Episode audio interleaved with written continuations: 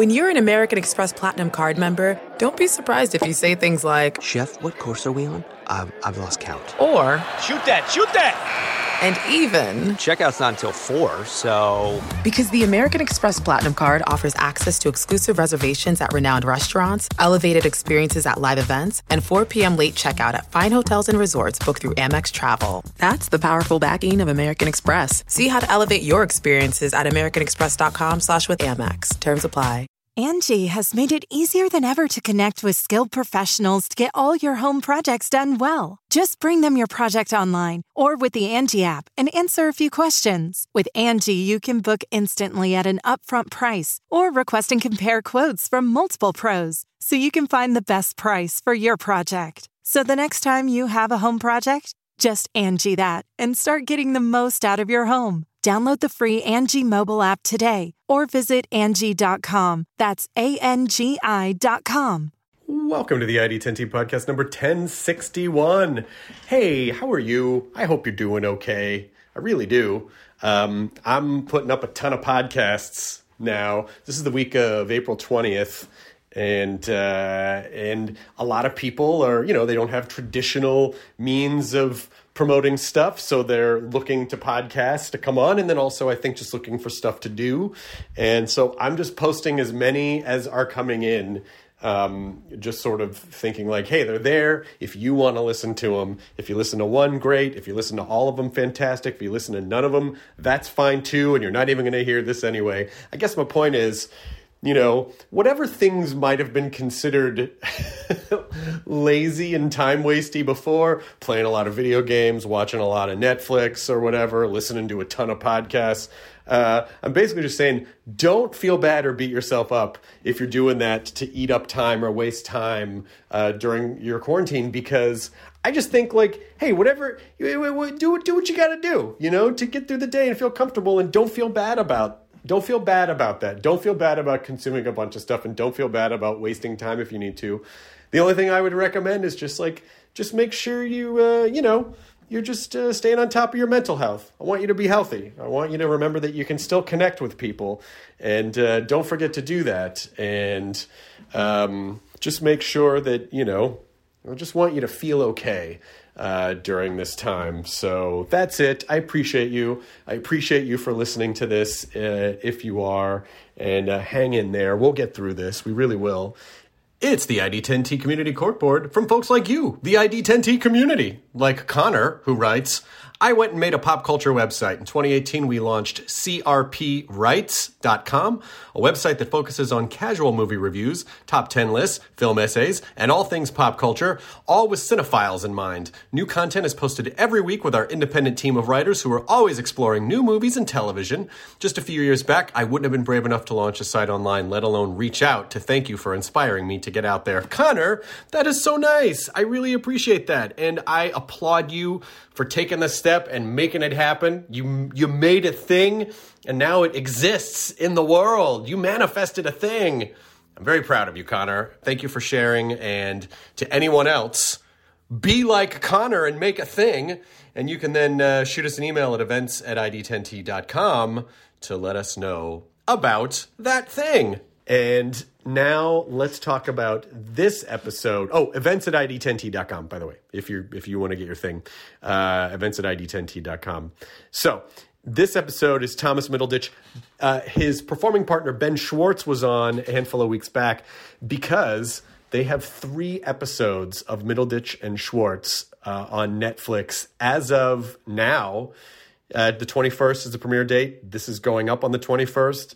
Isn't it magical how things work out that way? But they did, they recorded three of their live improv shows, and their shows are selling out. Like they were selling out like huge theaters all over the country, but both just phenomenal performers, incredible improvisers, really nice guys, uh, and just incredible talents. So this is uh, this is Thomas Middleditch of Middleditch and Schwartz, and also Silicon Valley, which is a show that is probably relevant to your interest if you listen to this podcast.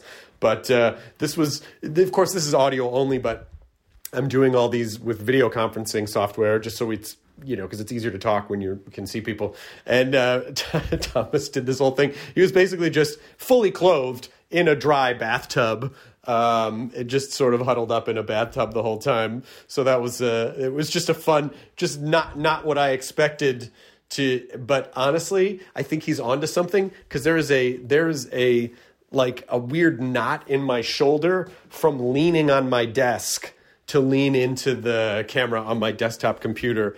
And a bathtub has the perfect amount of angle to support your back. So it's like you're sort of reclining, but not fully. So I think maybe it's not a bad thing if you're having back problems through all this. Maybe just try the tub. Maybe try the tub as a place. Just put like a, a pillow or like a towel or something down uh, for you know, so you're not like right on the porcelain. And uh, and there you go. Uh, courtesy of Thomas Middleditch, which is the episode of ID10T number 1061, which begins a now. Initiating ID10T protocol.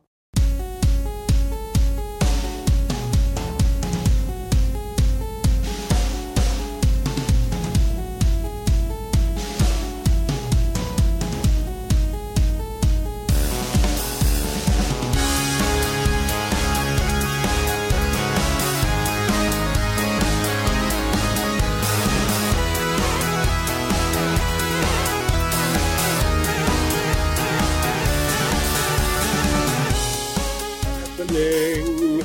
Not much. Have, I know it's crazy. Have you heard about this like pandemic thing? Is that a thing that you've heard anything Uh, about? no, no, not really. I'm just a, I'm just a man sitting in a jacuzzi tub without any water in it, eating oh my god, you are in your bathroom.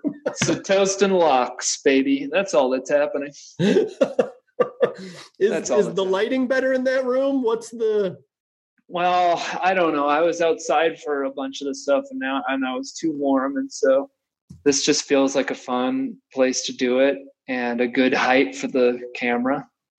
Shit, that's a really good idea. I was just complaining to Katie, my producer, that uh, ever since quarantine, I've developed this really bad kink in my like right shoulder blade because I'm leaning forward all the time, either doing Zoom meetings or podcasts or like or playing Animal Crossing on the Switch. So I'm hunched over like this.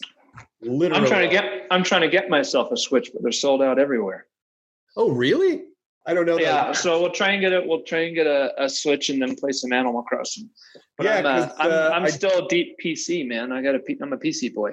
I just I just became uh, Switch buds with uh, Ben Schwartz, so I- I'm gonna have to visit his Animal Crossing island, and uh, He doesn't have it. he doesn't have Animal Crossing. Just a sw- oh no, that's right, he's playing Mario Kart. That's what he's playing.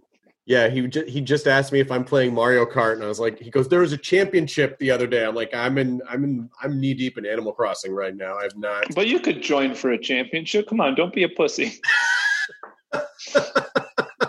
Come on, Chris. No, God, you can do it. I Don't be think I'll don't be like that. good. I don't know. You'll do great. Are you PC gaming? Are you playing games right now? Yeah, oh yeah. What are you playing? like a like a like it's a job. it kind of is your job right now. It is my job. It's your job is to stay job. home, and if that keeps you home, then that's that's kind of a Yeah. job. It not only keeps me home, but it keeps me up at night. which Uh, is fine because what do you have to get up for? You know, like what, Nothing. yeah, yeah. Uh, this this is all just- podcast. this is all just one long day. It's Yeah. like uh, quarant's day. Like it's just one It's- long. all the days are the same. It really is. It's really hard to differentiate the stuff, especially like, yeah, I'm playing this game on PC.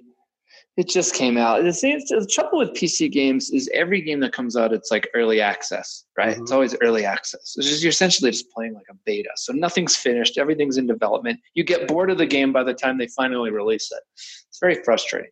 Well, So, yeah. I mean, I, I do. I, I I am kind of torn in between. So, like, the example that I can give right now is Animal Crossing because that's what I was playing. The old Animal Crossing game was on 3DS, and it was on a cartridge, and it was done. Like, you just played a finished game. And now, the advantage with updates is that you get DLC, but then they can also go in and change things or shit. There are bugs that they kind of go in and have to fix, or you know, like there were cool hacks in the game before where you could get stuff and they fixed those. And so I do wonder as a culture of people who are like just fine buying things that aren't done yet.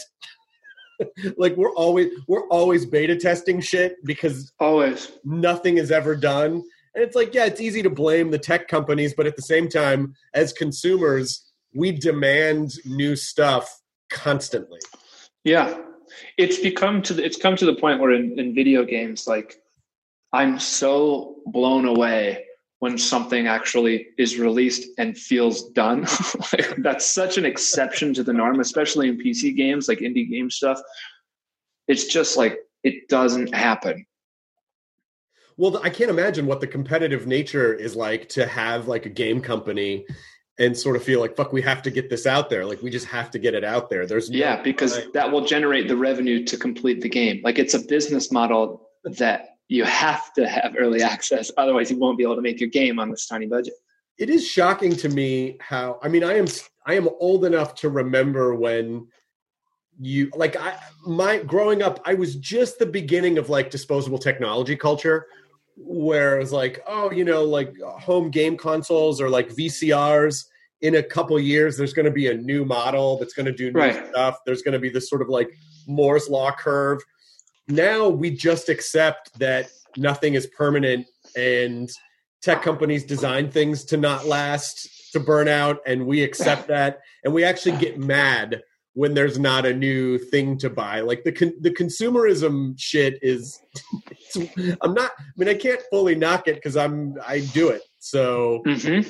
but it is weird that all of our stuff you don't have to go back very far to look at things where people just thought they would buy like one telephone and then just have it forever Yeah, yep we yeah. Man, I remember when our telephone had stored numbers. That was pretty exciting. When the home phone, you could store numbers in it and have a speed dial. Yeah, you could store like eight numbers, and basically it was like, you know, who was in your MySpace top eight, who Yeah. who made who made the speed dial. It's pretty exciting, like for me, like a, as a kid, as well as like a teen, to like get one of the slots and be like, "Oh fuck, who's going to be in that slot?" And now our entire culture is just about filling filling favorite slots. Like it's just yeah, it's unlimited slots. How do you un- fill unlimited slot? unlimited slots. Nothing is special anymore. Nothing is special anymore, which is why How do you? Yeah.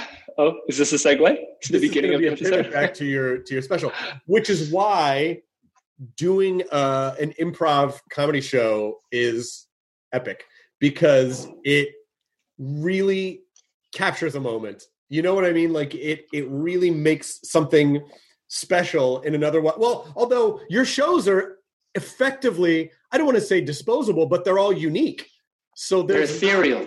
Yeah they're ethereal. There's not they're all of the moment. So there's not any one it's not even like you can really sit back on one ah this is my whereas my comedy special is really the culmination of like this is what i've been working on for the last couple years. Here it is. Yeah. now i got to start this process over. Yours is like one and done and then we just do a different one the next night It, it's weird in the sense that, like, well, a this is the first time that Ben and I have even seen our comedy.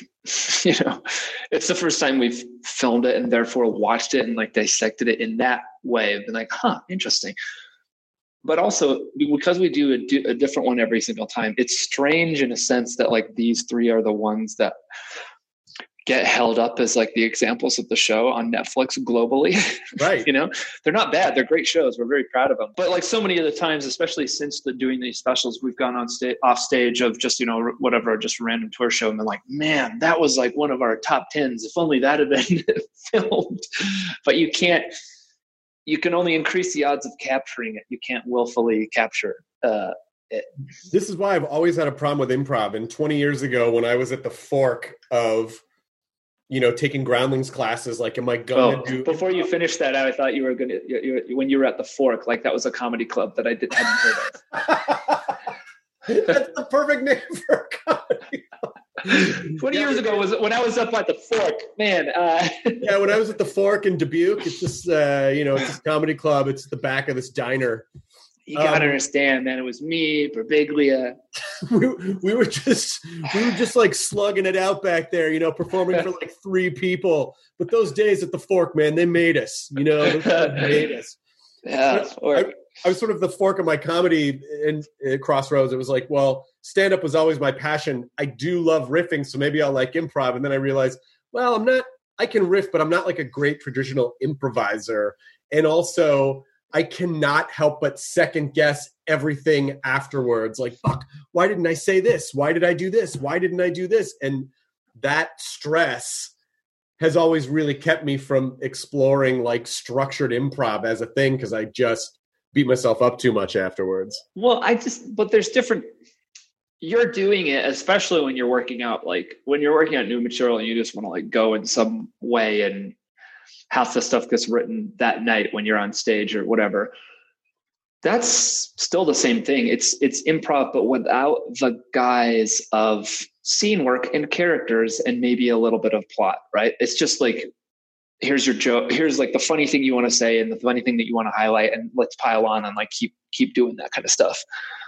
That, that's like really the only i would say that's the big difference between improv with a capital I is that like the medium of what you're trying to have, how you're trying to deliver this comedy is like uh, scene scene work, and you know with Ben and I, it ends up being kind of a little play, like a whole story folds out. But then you could go to I don't know ASSSSCAT or some something else, and it's like you're just watching these you know scenes that might connect at the end, but they're kind of they're they're each their own little you know disconnected story. Um, that's kind of the big difference, though, I think. But you're still improvising. No, but you have to be comfortable with, like, I feel like with stand up, there really is sort of like a, your special is sort of an expression of like a, a perfect model. Like, there is a goal of perfection, I think, with a stand up set. Like, these are the most polished versions of jokes up to this point and then it's sort of like I, I, guess it is the difference between like like something that's done and then like a beta test which is you know, with stand up, it's like these are perfectly formed and here they are. But I feel like with an improv show, you have to be comfortable with like, yeah, some parts were great, some parts, you know, like yeah. there, there were ups and downs, but as a process, as a whole, it was perfect. It was fine. I like where you're going with this, Chris. Stand up, when you shoot a stand up comedy special, you're having a fully patched release day comedy. Yes, yes. And when you're doing improv, it's early access. but it might be, but you have to be comfortable with however it went. It's like however it went, we didn't really I guess maybe it's an issue of control. With stand up, you really control it. With uh, improv, you don't because it's, yeah. it's collaborative, it's a team effort, it's a relationship with the audience, it's all of these things. But then that also leads to a potentially incredibly magical special experience because you all have this unique thing that is that is that's dead the second it's done. It's over. Yeah yeah. That sense of discovery is a big part of the joy of improv. And also like i think with more experienced improvisers the, there's a like I don't know I, I don't like calling them rules i like calling them i don't know philosophies or whatever within improv of like there are no mistakes. And with seasoned improvisers you really you really see that because something weird or unexpected happens and a new person would think that's wrong and try to correct it you know? Right. But um I think especially with, like what I love about performing with Ben is like we'll maybe stumble into something a bit weird or, or something, and we're like, great, no, this this part of it. And the whole like warts and all aspect of the improv show is that's the fun part of it is that it is a little messy is we are like god i love it. We are beta testing. Okay good. Yes. Keep it going. But it's a beta test with with a concept like when you when you connect with like a comedy soulmate uh and for you know for me it's probably my friend mike phirman where when we're on stage together I just feel a comfort level of no matter what I say, Mike's gonna have like a thing that's gonna activate it. Like I feel perfectly comfortable with him on stage because I know no matter what it is, he's gonna knock it back in a way that I'm gonna we activate each other in a really magical way. Yeah. Oh yeah, yeah, yeah, yeah. I think uh when it's improv and somehow in this situation how Ben and I have found ourselves doing two person improv for like bigger and bigger audiences, bigger in theaters, and now and now this, it requires a great deal of of trust. Like the idea of like I'm gonna like do this initiation or do this character or just sort of like say this thing, and I I know that no matter what I'll do, you'll you'll make sense of it, you'll integrate yeah. it somehow. You won't be like, "What are you doing?" you know, you know that won't happen. And even if it does, even if like what I love about performing with Ben is we treat the show yes like an improvised play but also at the same time like a kind of vaudeville duo so like if he makes a move or something that i kind of don't really understand i'll be like wait where are you going with this? I'll literally just like ask him as thomas and he'll he, he's definitely done that to me you know? He's like are we sure we want to do this right now? Like it's a little early for a wizard character you know whatever. And and that looseness is really fun because like so much of improv especially doing improv in chicago it's like it's a bit it's sometimes it's a bit too sacred for its own good and i like i really like the the looseness that ben and i do yeah, but that's what's great is that I think you have to learn you you you have to have that tight, unforgiving structure and then understand it so then you can break it. You know, like yeah. kind of be who you are and and break it. But and I would I would also say that like my I think definitely compared to some like constant regular stand-ups, my limited experience with stand-up is like to make sure you're kind of always highlighting what's funny about it. I think, man, when I if I compare like the approach to comedy with a lot of Chicago improvisers, they are like it's very it's very like for the art. And that's a very noble cause but i'm just kind of like no. People came here to laugh man. Like, let's get after it here. Like like let's get there you know well that is also sort of a like having kind of developed in the i guess you know what you would call the alternative comedy scene in la when when comedy gets really alternative it's almost like i feel like there's a little bit of it's a little punk in the sense that yeah. you're trying to like you're kind of trying to push the audience away a little bit or lose them from time to time or like be above them in a way where it's like, yeah, I don't fucking care if they get it or not. You know, this is for me. And then at a certain point, you're like, well, yeah, maybe some of it should be for them. you know, yeah, you know, maybe it should be about like you, you, you.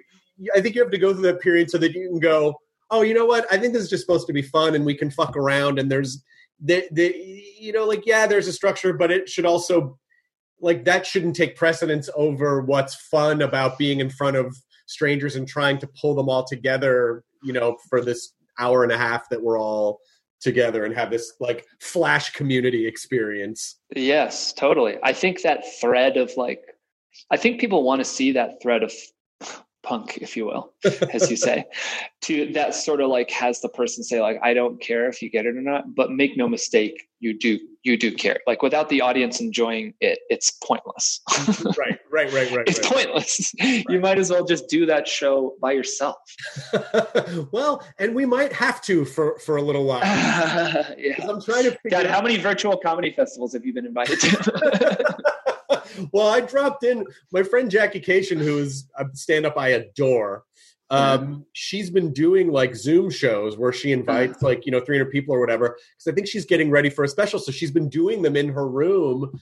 And I dropped in on one and watched, and it actually was working really well in a way really? that I didn't think, you know, because stand up. What can you see the people? Can you see other people like yeah, I did see like a couple people that were laughing. Like they would pop in and laugh because you do you do need that to a degree cuz you know, I've been wondering like god, you know, could we do is there a way to do like a like a short version of at midnight like via Zoom where you're just like fucking around with topics with different comics? And at first I thought, well, you need comedy needs an audience. Like you need an audience reaction, but then I thought, well, maybe you don't. Like if you just if you just cut away a little bit quicker so you're not waiting for the audience response, which would feel like dead air if you hold for a laugh. Yeah, it's like when it's like those Friends episodes without the laugh track. How strange they feel. or even like you know, like a show like Silicon Valley, which is single camera.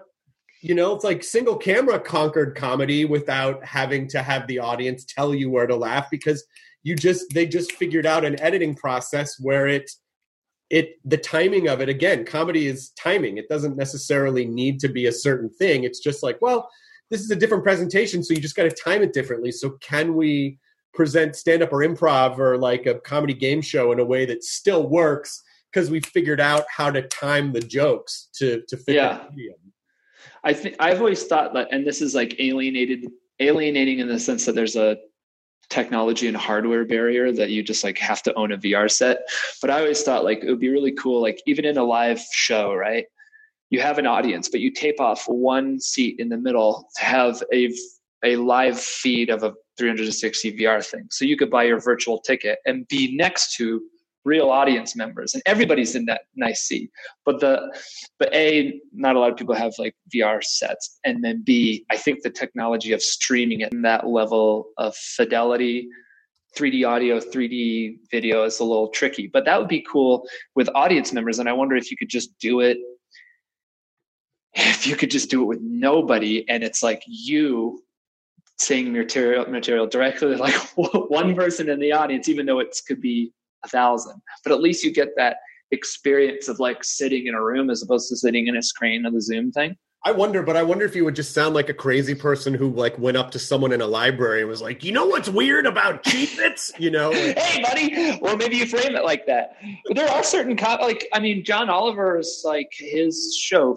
fits in that sort of like delivering monologue kind of things. Like it, it i miss the audience but i've i've enjoyed his s- stuff without it yeah. I mean, funny people adapt. You know, like they just like not me i'm not doing anything i'm just playing video games i'm not adapting Well, I actually did the thing that you're talking about. I did for my last special because in 2016, Comedy Central was really big on VR. It's, it was that it was that period of time when like you know the, like E3 and and uh, um, you know everything was like oh VR is the next big everything was coming up oculus Yes, and so they we shot some some VR for my special, and what I found is that watching it as an audience member, you don't.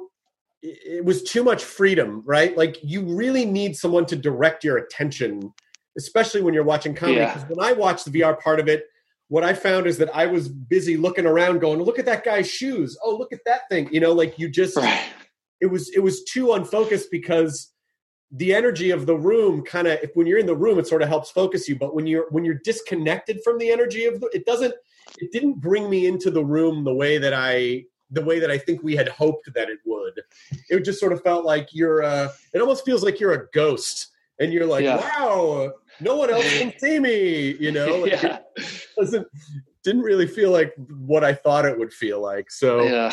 That's that's know. a lot of vr experience i've i've i've found. It's just like you're like putting it on and you're just sort of being like huh neat you know? This, that's all it is. Did you? I imagine you guys probably had tour dates that you had to put off. yeah. Yeah. Yeah. Yeah. And boy i guess they're like much more indefinite than in a few months like i think I know. big congregations are going to get kicked way down the road Well, I just saw today, today being April sixteenth, that you know Thom Yorke moved a bunch of dates to September, and that made me weirdly feel hopeful because I feel like, oh, Thom Yorke, he's on the cu- he's on the cutting edge. he probably knows something that I don't know. thom yorke has a direct line to the cdc he has a direct he knows what's up but like all my dates come back in september and even now i'm kind of going i don't know or even if people are allowed to congregate are they going to want to in september? Yeah.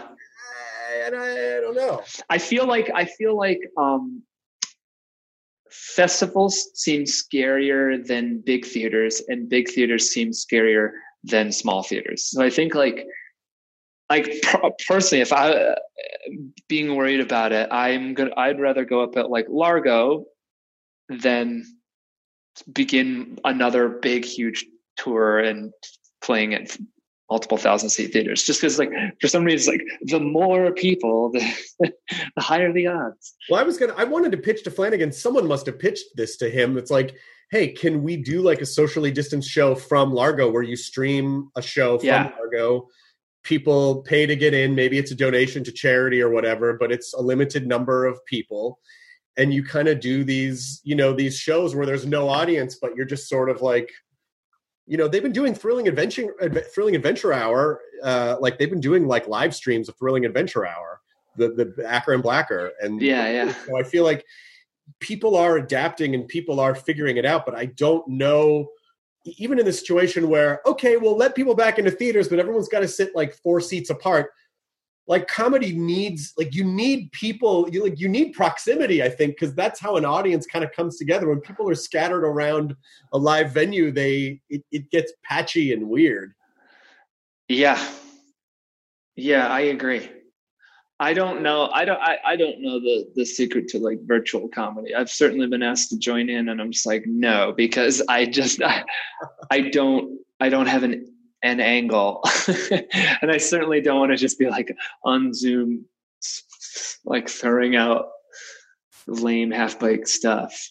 Well, it's just like we're like comedians are kind of energy vampires. Like we need, yeah, yeah. We, we need like you. Feel, I would I would always say before you know like before we would tape an episode of at midnight i would say to the audience like you know what i'm not saying fake laugh but just like be engaged because the more the more engaged you are the more you react the funnier literally the funnier we become because comics feed off that energy. And we need like you you sort of like you feel that thing in you that wakes up when people react and then you you get better because you're engaged because they're engaged. Yeah. It's like it's there there there are little bits of cocaine that make us think we're super hilarious. I had never thought of it as like a coke binge, but you're totally right. Oh my god, it's fucking funny right now. yeah, dude, I'm fucking killing it. Jesus Christ. Yeah. Say hello to a new era of mental health care. Cerebral is here to help you achieve your mental wellness goals with professional therapy and medication management support 100% online. You'll experience the all new Cerebral Way, an innovative approach to mental wellness designed around you. You'll get a personalized treatment plan from a therapist, prescriber, or both in a safe and judgment free space. Your Cerebral therapist or prescriber will outline a customized plan with clear milestones along the way so you can get to feeling your best. With Cerebral, you're not alone in your mental health journey. We're here to empower you to live a fulfilling life. So take that first step towards a brighter future and sign up today at cerebral.com slash podcast and use code WONDERY to get 15% off your first month.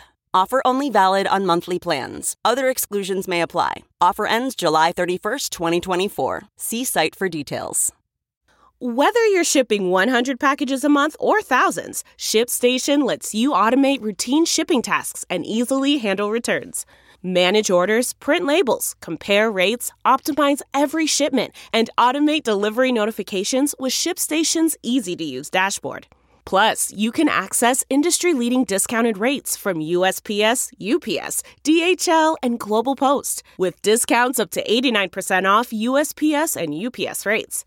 Over 130,000 companies have grown their e commerce businesses with ShipStation, and 98% of companies that stick with ShipStation for a year become customers for life. Optimize and keep up your momentum for growth with ShipStation. Use promo code WONDERY today at ShipStation.com to sign up for your free 60-day trial. That's ShipStation.com, promo code WONDERY. Cast. But it's, uh, I, I think your specials are coming out at a good time for people to you know like have the time to sit down and watch all of them but it also must be frustrating it's like fuck this is you know like we want to be out doing shows now that the special is out. Yeah. Yeah we definitely would love to tour with the momentum of the special behind us which would sort of come after uh, next week i suppose. But i will say although it kind of feels like i feel i don't it might just be putting it on myself, but I feel like a bit guilty promoting anything during this thing. Yeah. But at the same time, like if I think about what I'm experiencing, which is like a tremendous amount of boredom and just like, God, I'm every day, I'm just like, what the fuck am I going to do now? If I can, if Ben and I can somehow to people just be like, this is, check this out. It's funny. Maybe this might take some hours off the day and you might enjoy this. I think it's like, okay, th- th- that's my value as an entertainer ticked. So yeah, hopefully yeah, I that feel bad about it. I, I wouldn't feel bad about promoting promoting stuff because it's. I mean, I, I don't think anyone would think you're saying like what what we're doing is more important than what workers are doing. Like no one, no one thinks that. But I do. But seriously, though, but, it is a bit.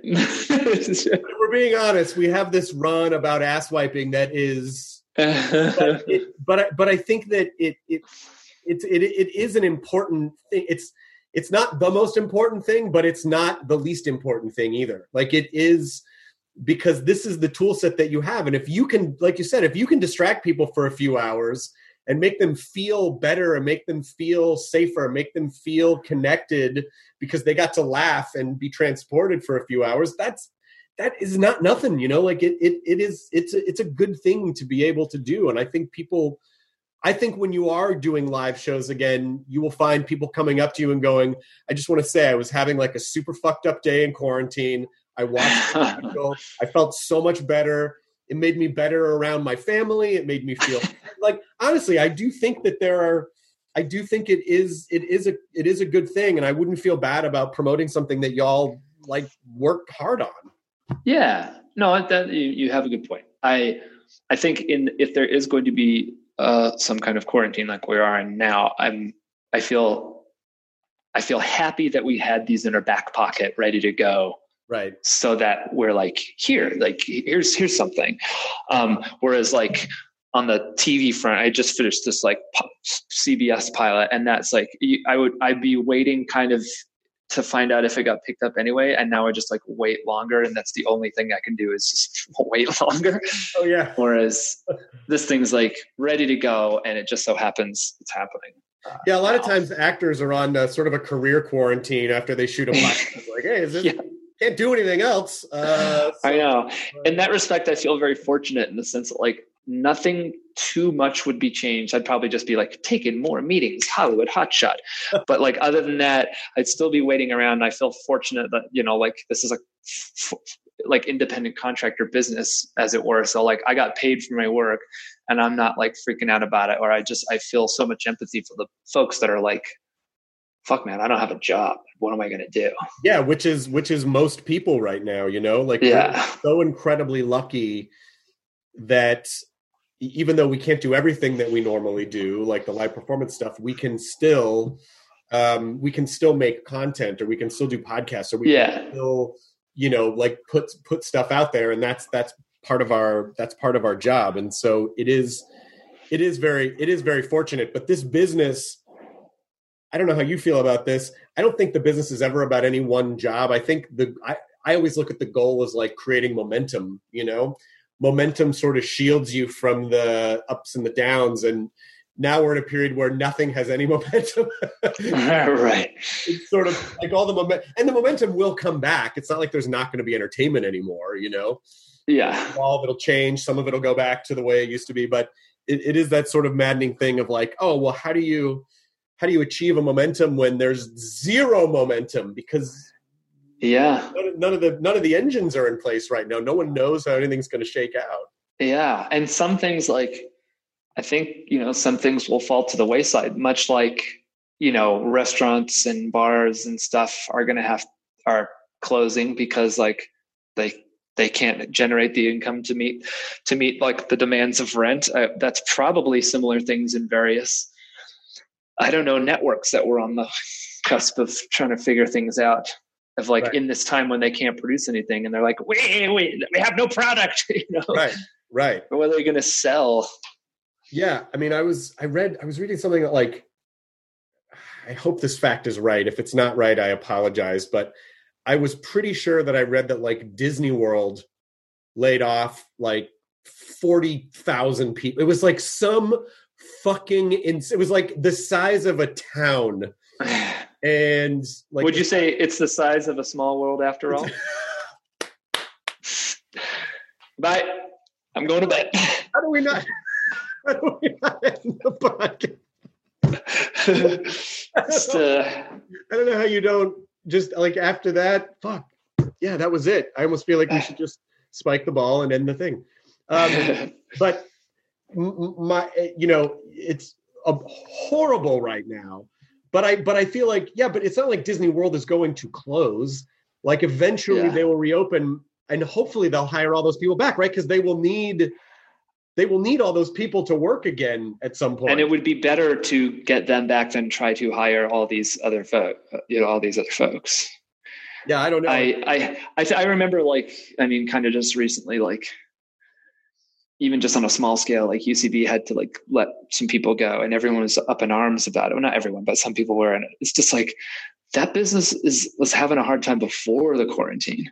right. Like if there are companies, if there are entities and organizations that are like on dancing on the wire, this is the thing that doesn't just poke; it shoves them off, and you can't to yeah. get to get sort of like I understand you can be sad, nervous, like what the hell is going to happen, especially especially if you're among those folks that lose that lose your employment. But to hold it against the entity, I feel feels a little bit misplaced. Well, it's hard. Yeah, it's hard with big companies because I think part of it is like, oh, so you guys are go- only going to make fifty million dollars this year, million dollars this year. Wha- You know, but when it comes to small businesses, like I know a lot of comedy clubs are really having a hard time right now because, yeah, like you said, they really do.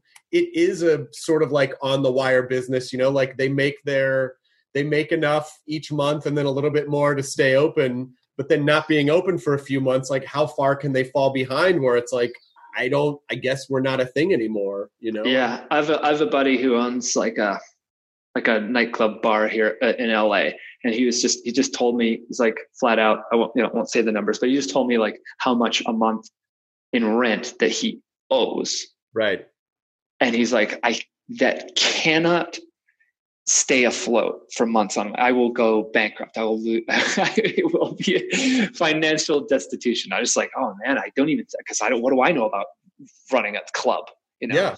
Yeah. Well yeah i mean i saw that uh that swingers closed on beverly yeah. which was you know like a that place is legendary you know? It's like holy shit. But then i think well is someone gonna is that an opportunity for another person or company to kind of swoop in and save it? Like is that an investment opportunity? I i'd kind of hoped i i m- m- maybe there needs to be some kind of thing that's like geographic um where where you can look at a map of like your area and these are all the businesses that are struggling and if you want to invest like if you want to donate or invest like you can sort of you know help your community your local businesses or whatever like stay on their feet because it can be hard to sort of figure out like well you know what's the state of everything? Like is this cafe going to stay open? Is that coffee place? Is this are they going to have jobs? And if i can help how do i you know like there's a cafe that i would go to every morning and i hope i hope they're all okay. I like all of those people but if they're not i don't even i wouldn't even know who to reach out to to say like yeah. Hey do you have like a gofundme or do you have like some way to like help the staff? I feel like if someone could pull all that together it would be really helpful so that we could all sort of see like this is the are you listening google are you listening well I, I just hope i hope it, what i hope it's not what i hope it do, what i hope doesn't happen is this ends up being like some grand swathe uh, no not swathe scythe aside that uh, that cuts down all the little guys, leaving only the big guys standing. And when it's time to rebuild, it's just like monopoly. it's just like all the conglomerates and tycoons go. "Mhm, mhm, mhm, mhm." I don't think that I don't think that'll be the. I mean, I, I think there will be some of that for sure. But my my hope and my you know, I I do I do hope that a lot of like once people are allowed to have customers again, that a lot of these places will be able to sort of pick back up, even if they start over. Uh, you know, I I I.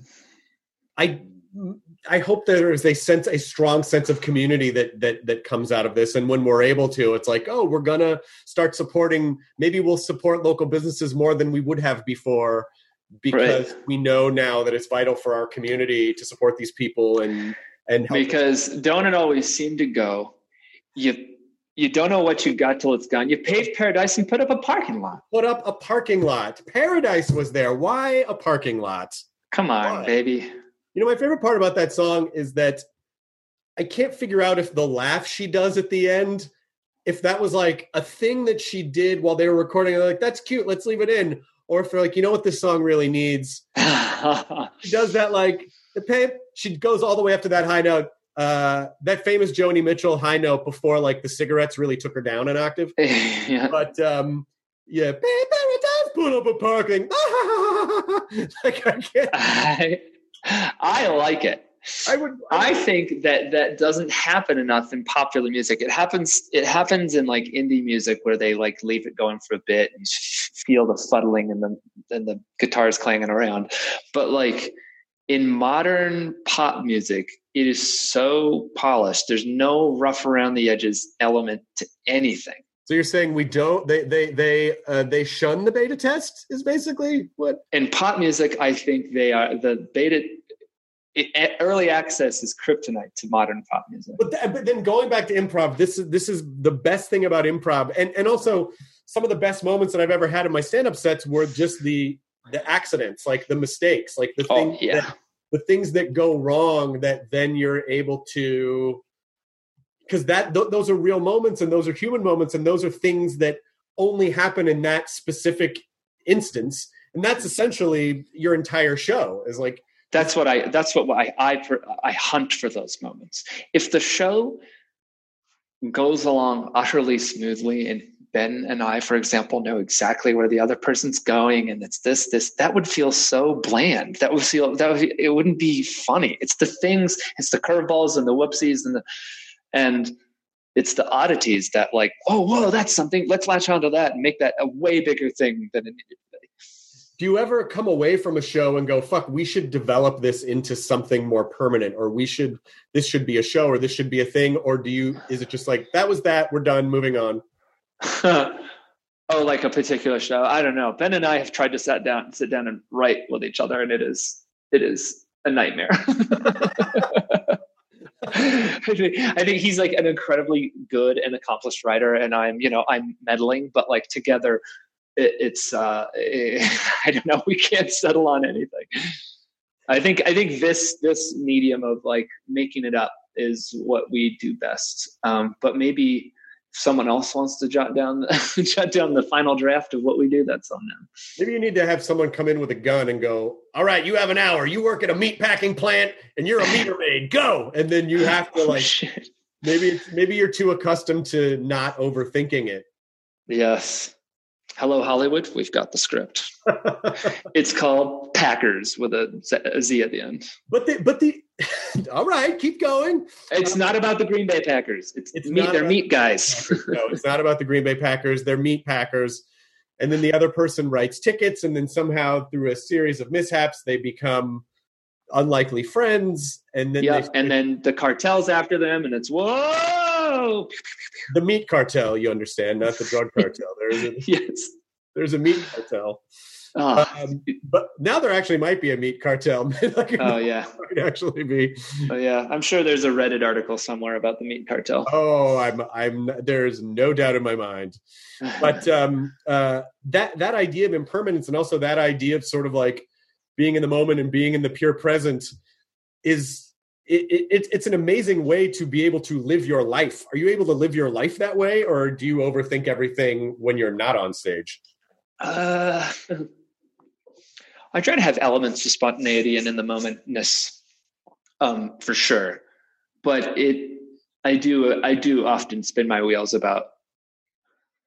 I, I find myself living in the future a lot and also living in the past. Like I spin my wheels about like what needs to happen in order for the things I want to occur, and then also like, boy, those things, both big and small, random and whatever, that I that like happened boy i should spend a lot of time thinking about that and regretting that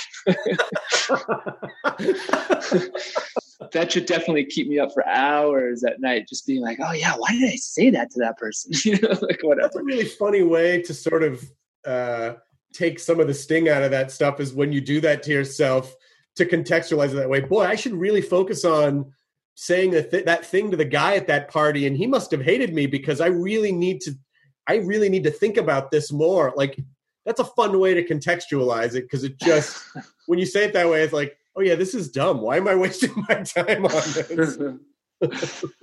yeah if my brain seems to like that kind of thing but yeah i mean I do like a little bit in the moment. I, I find like for me, because I got a pretty active gerbil on the hamster wheel, it's why I like escapism like video games or even like when I had I got my pilot's license and you have to like kind of go to school again. Like you got to study and learn it, and that like offers some focus and some detachment than just being like, I gotta get the thing. I gotta. Why did I do that? It's like, fuck. Shut well, up. yeah, we, we have we have a puppy right now, and when we don't walk him and keep him super engaged and burn out his energy, he's a fucking tornado. Yeah. Just he just needs stimulation, and so we're just constantly trying to stimulate his developing brain so that he doesn't go crazy because dogs will go crazy and some some dogs will go crazy if they don't have the right amount of stimulation to kind of burn that hamster wheel in their brain Yeah. Yeah. you have any pets That's yeah, two dogs. I just got this I just got this like toy for one. It's like a puzzle. Yep. You put the food in it, it kind of knocks it around and then the food comes out. And he like batted it around and then just didn't care afterwards. And I was like, God damn it. Like, don't aren't you bored? I can see you just lying around. You don't want to like try the puzzle out a little bit more. You I don't. don't know why I There's just got, food in there. I don't know why I got this image of your dog solving the puzzle and then the walls split open and these like Cenobites from Hellraiser come in and like an S and M. So you passed the test. You are the chosen one. You are the goodest boy. now come down and reign hell with us forevermore. It's just like these dogs in leather chains and fucking spikes in their face. and Um, I'm just like, God, who'd have thought Petco would have a gateway to hell? Jesus, Carole Baskins. there's, a there's an Instagram link sketch in there somewhere. Some joke somewhere. Come on, baby. I feel like we're we're also in the age of like nothing is too stupid. Like everyone just wants distraction right now. So no, like all Oh. ideas, like people are so forgiving because there's the context now of like, yeah, I know this is dumb, but I was bored and I don't know what else to do with my time. And people are like, yeah, we get it. It's fine. We- Oh, yeah. I'm all about. Oh, I got a friend who's very tapped into like good TikTok videos. Yeah. I'm all about getting that supply of just like parents being parents like teen, teen like teen skits that are very memey and, and TikToky that are like pretty funny. I just like give me a stupid 10 second glimpse into something human and silly. I'm all about it. I was so anti TikTok even like a month ago. I I even I even think I said on Spade's show like, yeah, this one this, I feel like I'm crashing a high school party as like an old guy. yeah, no, it is a bit young. and so I feel very old. But now that like people, like so many other people have embraced TikTok just as a thing to do, now I'm kind of backpedaling and like maybe I should be making videos on there because it's like now's the time if I was ever going to do it. And I don't. I think people would understand. It's like, yeah, Yeah. You, know, you, you need to make stuff if you want. I know. I just like I think about like the work the work that I dread every time I feel like I've got to like increase my social media presence on Instagram because that's the only thing I have.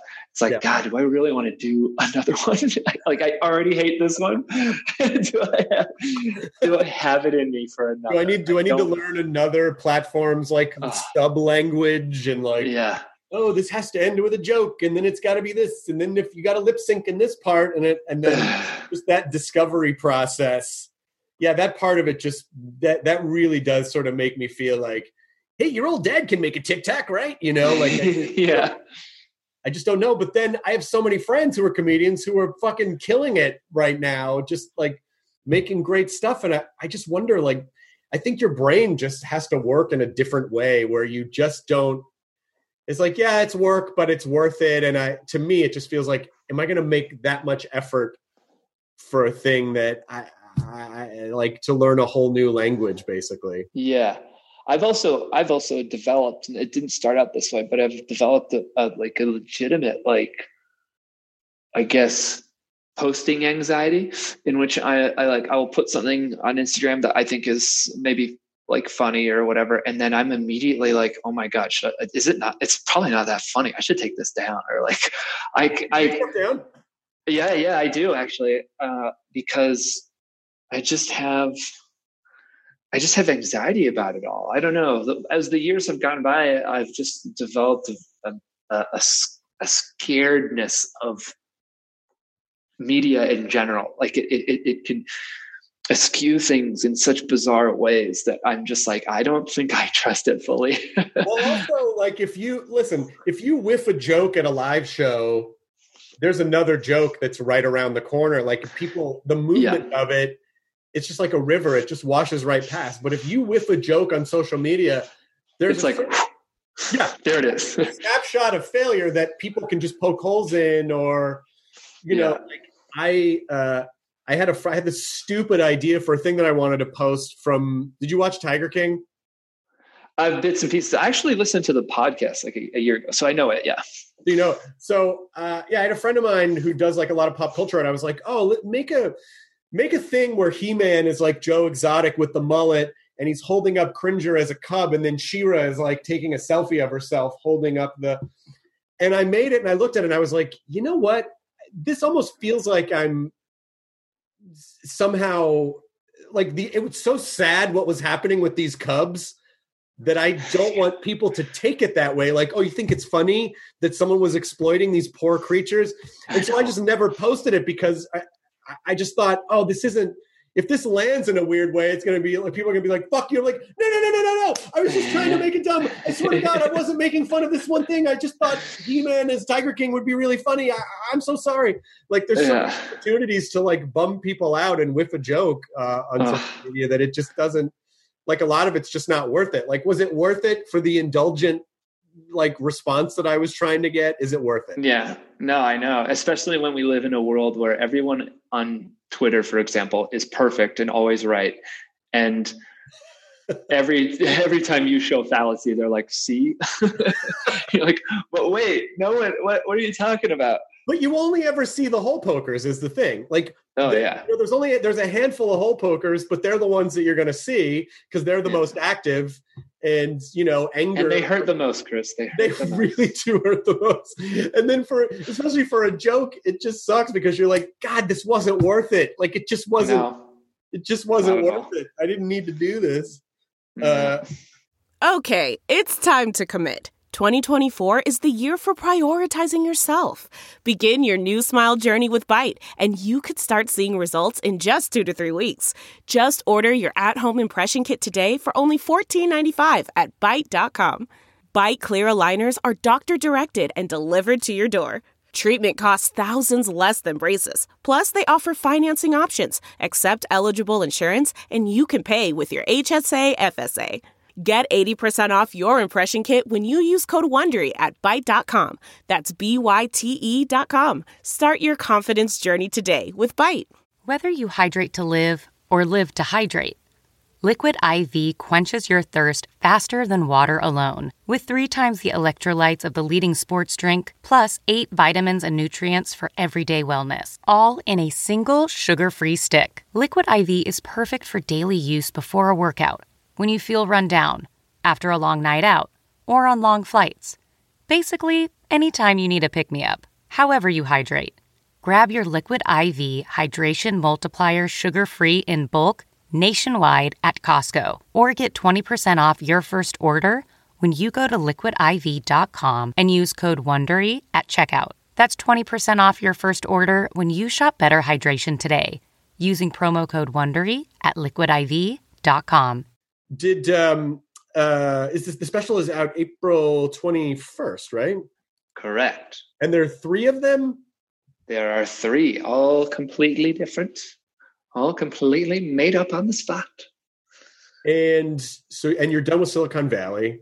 Done with Silicon Valley and I had shot a CBS pilot like a like a multicam sitcom. So that could be a new world in which I embark on if that show gets picked up. And then uh, there's some animation. There's a show on Hulu. Uh, Justin Roiland is doing a new show called Solar Opposites, and I'm lucky enough to voice a character on that. Fantastic. When does that come out? May something. Oh no. Oh, that's great. Yeah, I know Rick and Morty's coming back in May too. Uh, now that's a guy who I feel like he's going to be fine because all the stuff that he makes you can make remotely yeah, yeah. All the animators, all the writers, everyone can work remotely. He can record voices. Everyone can record voices at their home. You know, like it's yeah. it's a golden era of animation. yeah, it is. It is a great time to to be in animation right now. A fucking great time. I do. I also think it's interesting with Silicon Valley. What's happened with series now is when they know a show is finishing and they'll go like the final season. Mm-hmm. I do think there's kind of a blessing in that because you know it's you know like you get to wrap up a story in the way that like in a tra- in traditional media it's like hey we're going to get picked up? I don't know. Was last season the last season? Maybe. Who knows? I have no idea. Some right, shows yeah. just end like open which sucks for the audience. Yeah, they fizzle out. did you guys did you feel like you kind of got to map out the arc the way that you wanted to?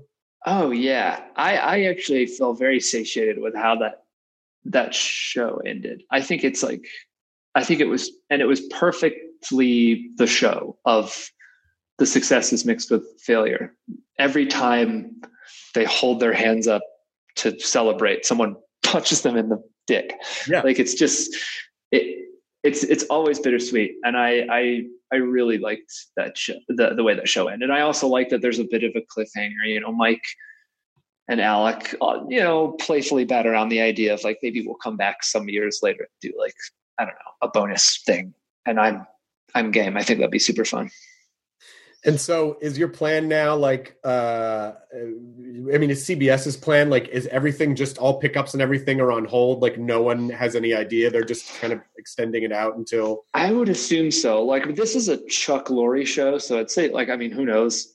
Knock on wood. Like I think the odds are fairly good, but like since no one knows even when it's possible to shoot again, I think they're prob- they're they're holding off on ordering anything.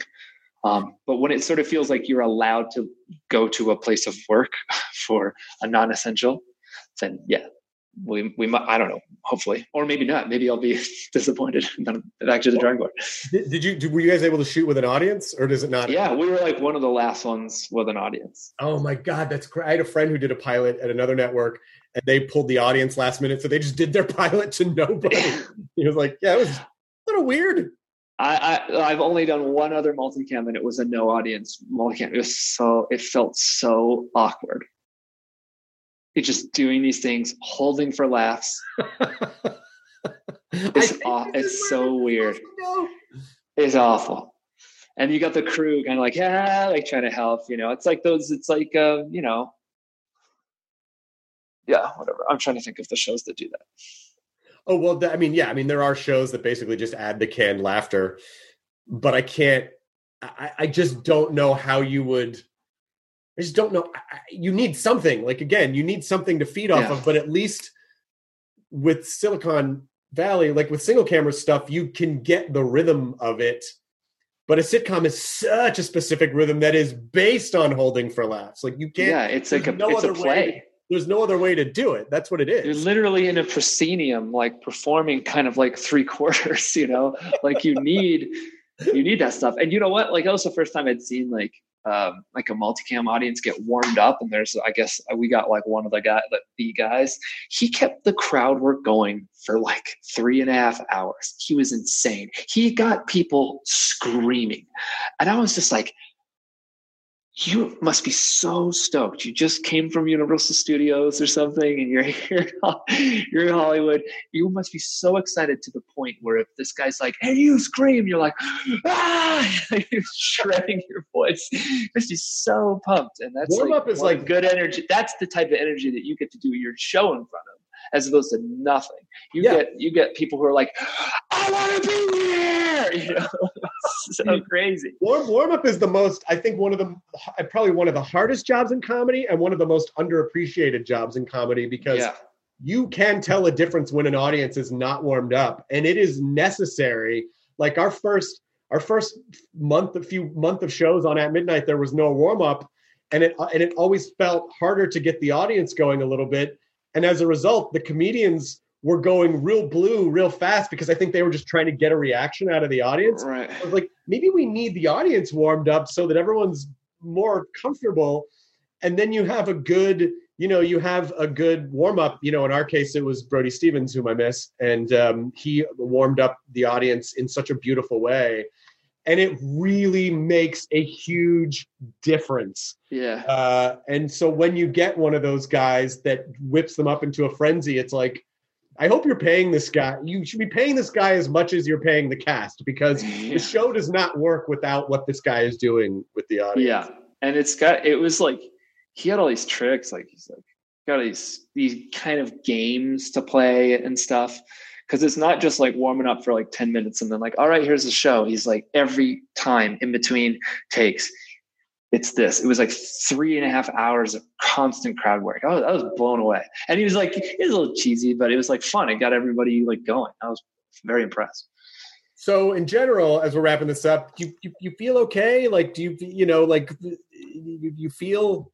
Is it sort of like a day to day thing? Like, yeah, I feel weird. I don't know. Just for people who are fans of yours who feel connected to you, what are you doing besides? Is there anything else you're doing besides video games to sort of just like stay stay okay? I'm going on walks. Yeah. Um, I feel like what's yeah. I'm trying to like make sure I I, I get out of the house and like breathe air and remain socially distant. Yes. Um, and um, I'm doing like drawing and like chatting with people on friends. I managed on Zoom. I have managed to have like a, a really good D and D group, and we're still keeping the campaign going. Fantastic.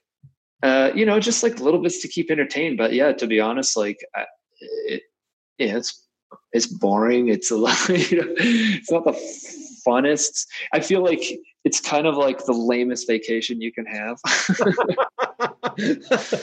Sweet, I got three months off, staying in. I got three months up, but I can't go anywhere, do anything. All right. Yeah, man. Yeah. Uh, and feel tremendous anxiety when I even shop for groceries. So yeah, I'm just like it's pretty mild. I'm watching like shows that I shouldn't that I should have watched. I finally watched The Mandalorian. Like that should have been something I've watched ages ago, but yeah yeah it, it is it is we are we are playing a lot of catch up with stuff i mean you know but i still feel like every night we sit down and we're like what are we gonna watch tonight and it still feels like there's almost too much choice. There's oh i know. too much choice is almost no choice because you're just overwhelmed. Like i don't know which you know which one of these auto trailers on netflix is is a winner. I have no idea. Yeah. Oh i tell you what last night i saw cats. Uh, and? Look, I realize the collective consciousness really loves to like shit on cats, right? Like, wow, the CG, it all looks fucking weird. I don't think it looks weird. I kind of like the anthropomorphic thing. I like the weird sets are big, everything's exaggerated. We're living in a fantasy world. I thought the choreography was great. I thought everybody acting wise did a great job. I think the songs are fun. I think the problem with Cats the movie is not the movie. It's Cats the musical. It makes no fucking sense. so if you're mad at Cats the movie, you're just mad at Andrew Lloyd the movie it needed it needed a few rewrites. It needed some scenes, some context. Like, what the fuck does this mean? You're ascending in the in, in the sky at the fucking Jellicle night, Jellicle ball. It, it, it needed a rewrite, but the actual execution of the film I thought was pretty fun. It was a it was a fantasy fantasy world. That's a perfect example. By the way, Cats like listen, like you know, The Simpsons was making fun of the of cats like 25 years ago for being this like yeah. ridiculous ooh ah, you know, ooh jazz yeah. cat, you know. But yeah. that's a perfect example of something that was was really meant to be experienced in person. Just the fucking weirdness of it in person, I imagine. Yeah, you to look from the outside and go, "What the fuck? Why are these people and why do they have like cat manes and tails?" But if you were there, I don't know. I, I can imagine as a live show experience, it was probably weird and kind of silly and fun, you know? Yeah. But it's also written, I think, like in the, I think in the 80s or something, uh, the 70s, 80s. And it's like, it, it feels of the time. Like it feels like it was written then. Like just the very convoluted dialogue, the sort of like prototype, prototype fantasy stuff is just like, oh my God, like this, this just needed to be updated a little bit it's easy to shit on the ridiculousness of it, but maybe it was a show that was born by uh maybe there were drugs involved. If it uh if it was written during that period of time, maybe there was a little bit of drugs. It's almost it's a little bit like Les Mis in the sense that like there's not a lot of scenes in between. He's just right under the next song, and it's like what the what the musical is is just like here's this cat okay he does this and then there's this cat okay she does this and you're just learning about different cats and it's it's like it sort of felt like an ode to if you love cats and you can't get enough of cats, and you're cats, cats, cats, cats, and you got like cat sweaters, and this is, and you're like, oh yeah, that's Mitzi. She's this kind of cat. Oh yeah, she's the tabby cat. And you're just like a cat obsessed person. Cats is your fucking favorite thing in the world. But to everybody else, it's just like, okay, we get it. Chill. Basically, your point of view is don't fuck with cats, the musical. yeah. I think that I think Cats the movie was cool, but Cats the musical's not it needs work. it needs work. it does. Send some notes after like 30 yeah. years or whatever. Yeah, we'll yeah, we'll do another one. And this time I'll be in it. Cats 2 TOO. Yeah. Look um, who's catting now. I don't uh, I feel like it is probably uncomfortable for you to sit in your bathtub any longer, so I'll let you go. But if uh I don't know, like if you if you're ever bored or if you need anything or if you I don't know, just reach out. We're all here. I'm here. You know, I don't know. I okay. Just, I just always want to. I just always want to offer that to people that I know. Like someone said something really interesting to me yesterday, where they go, you know, if if you think about someone, if you're wondering about someone, just reach out to them. Now's the time where you just reach out to them, or you talk to people that you don't normally talk to to connect. You know, like just to stay connected or whatever. But you know, well, I, I, don't know. I'm around if you need anything. If you if you need oh. any, you need to distract yourself for a half hour, you know, or anything. Just just let me know. Thank you, sweetie boy. Same here. You are you are you are a you are a kind, hilarious man, and uh, I'm very excited to see your special. And, Thanks, man. Uh, I hope you like it. I, it's going to be amazing. I mean, it, it, I, I'm I'm still able to watch improv as like an as an audience member and not as a comedian, where I go, huh. oh, I see what they did there. Like I genuinely, I'm a laugher, and I like I like to watch and I like to be entertained. Oh, cool! It hasn't, it hasn't it hasn't gotten to you yet. no, I haven't been burned by it yet. But again, that's still like improv to me is the other side of the fence. So right? Yeah, yeah, yeah. Like I still am that person who's like, how do they do that? Like I still, yeah. like I still have uh, wonder and marvel at it. Yes, yes, yes. All right, the end. Bye. Meow. ID10T scanning complete. Enjoy your burrito. Look around. You can find cars like these on AutoTrader, like that car riding your tail. Or if you're tailgating right now, all those cars doubling as kitchens and living rooms are on AutoTrader too. Are you working out and listening to this ad at the same time? Well, multitasking pro, cars like the ones in the gym parking lot are for sale on AutoTrader. New cars, used cars, electric cars, maybe even flying cars. Okay, no flying cars, but as soon as they get invented, they'll be on AutoTrader. Just you wait. AutoTrader.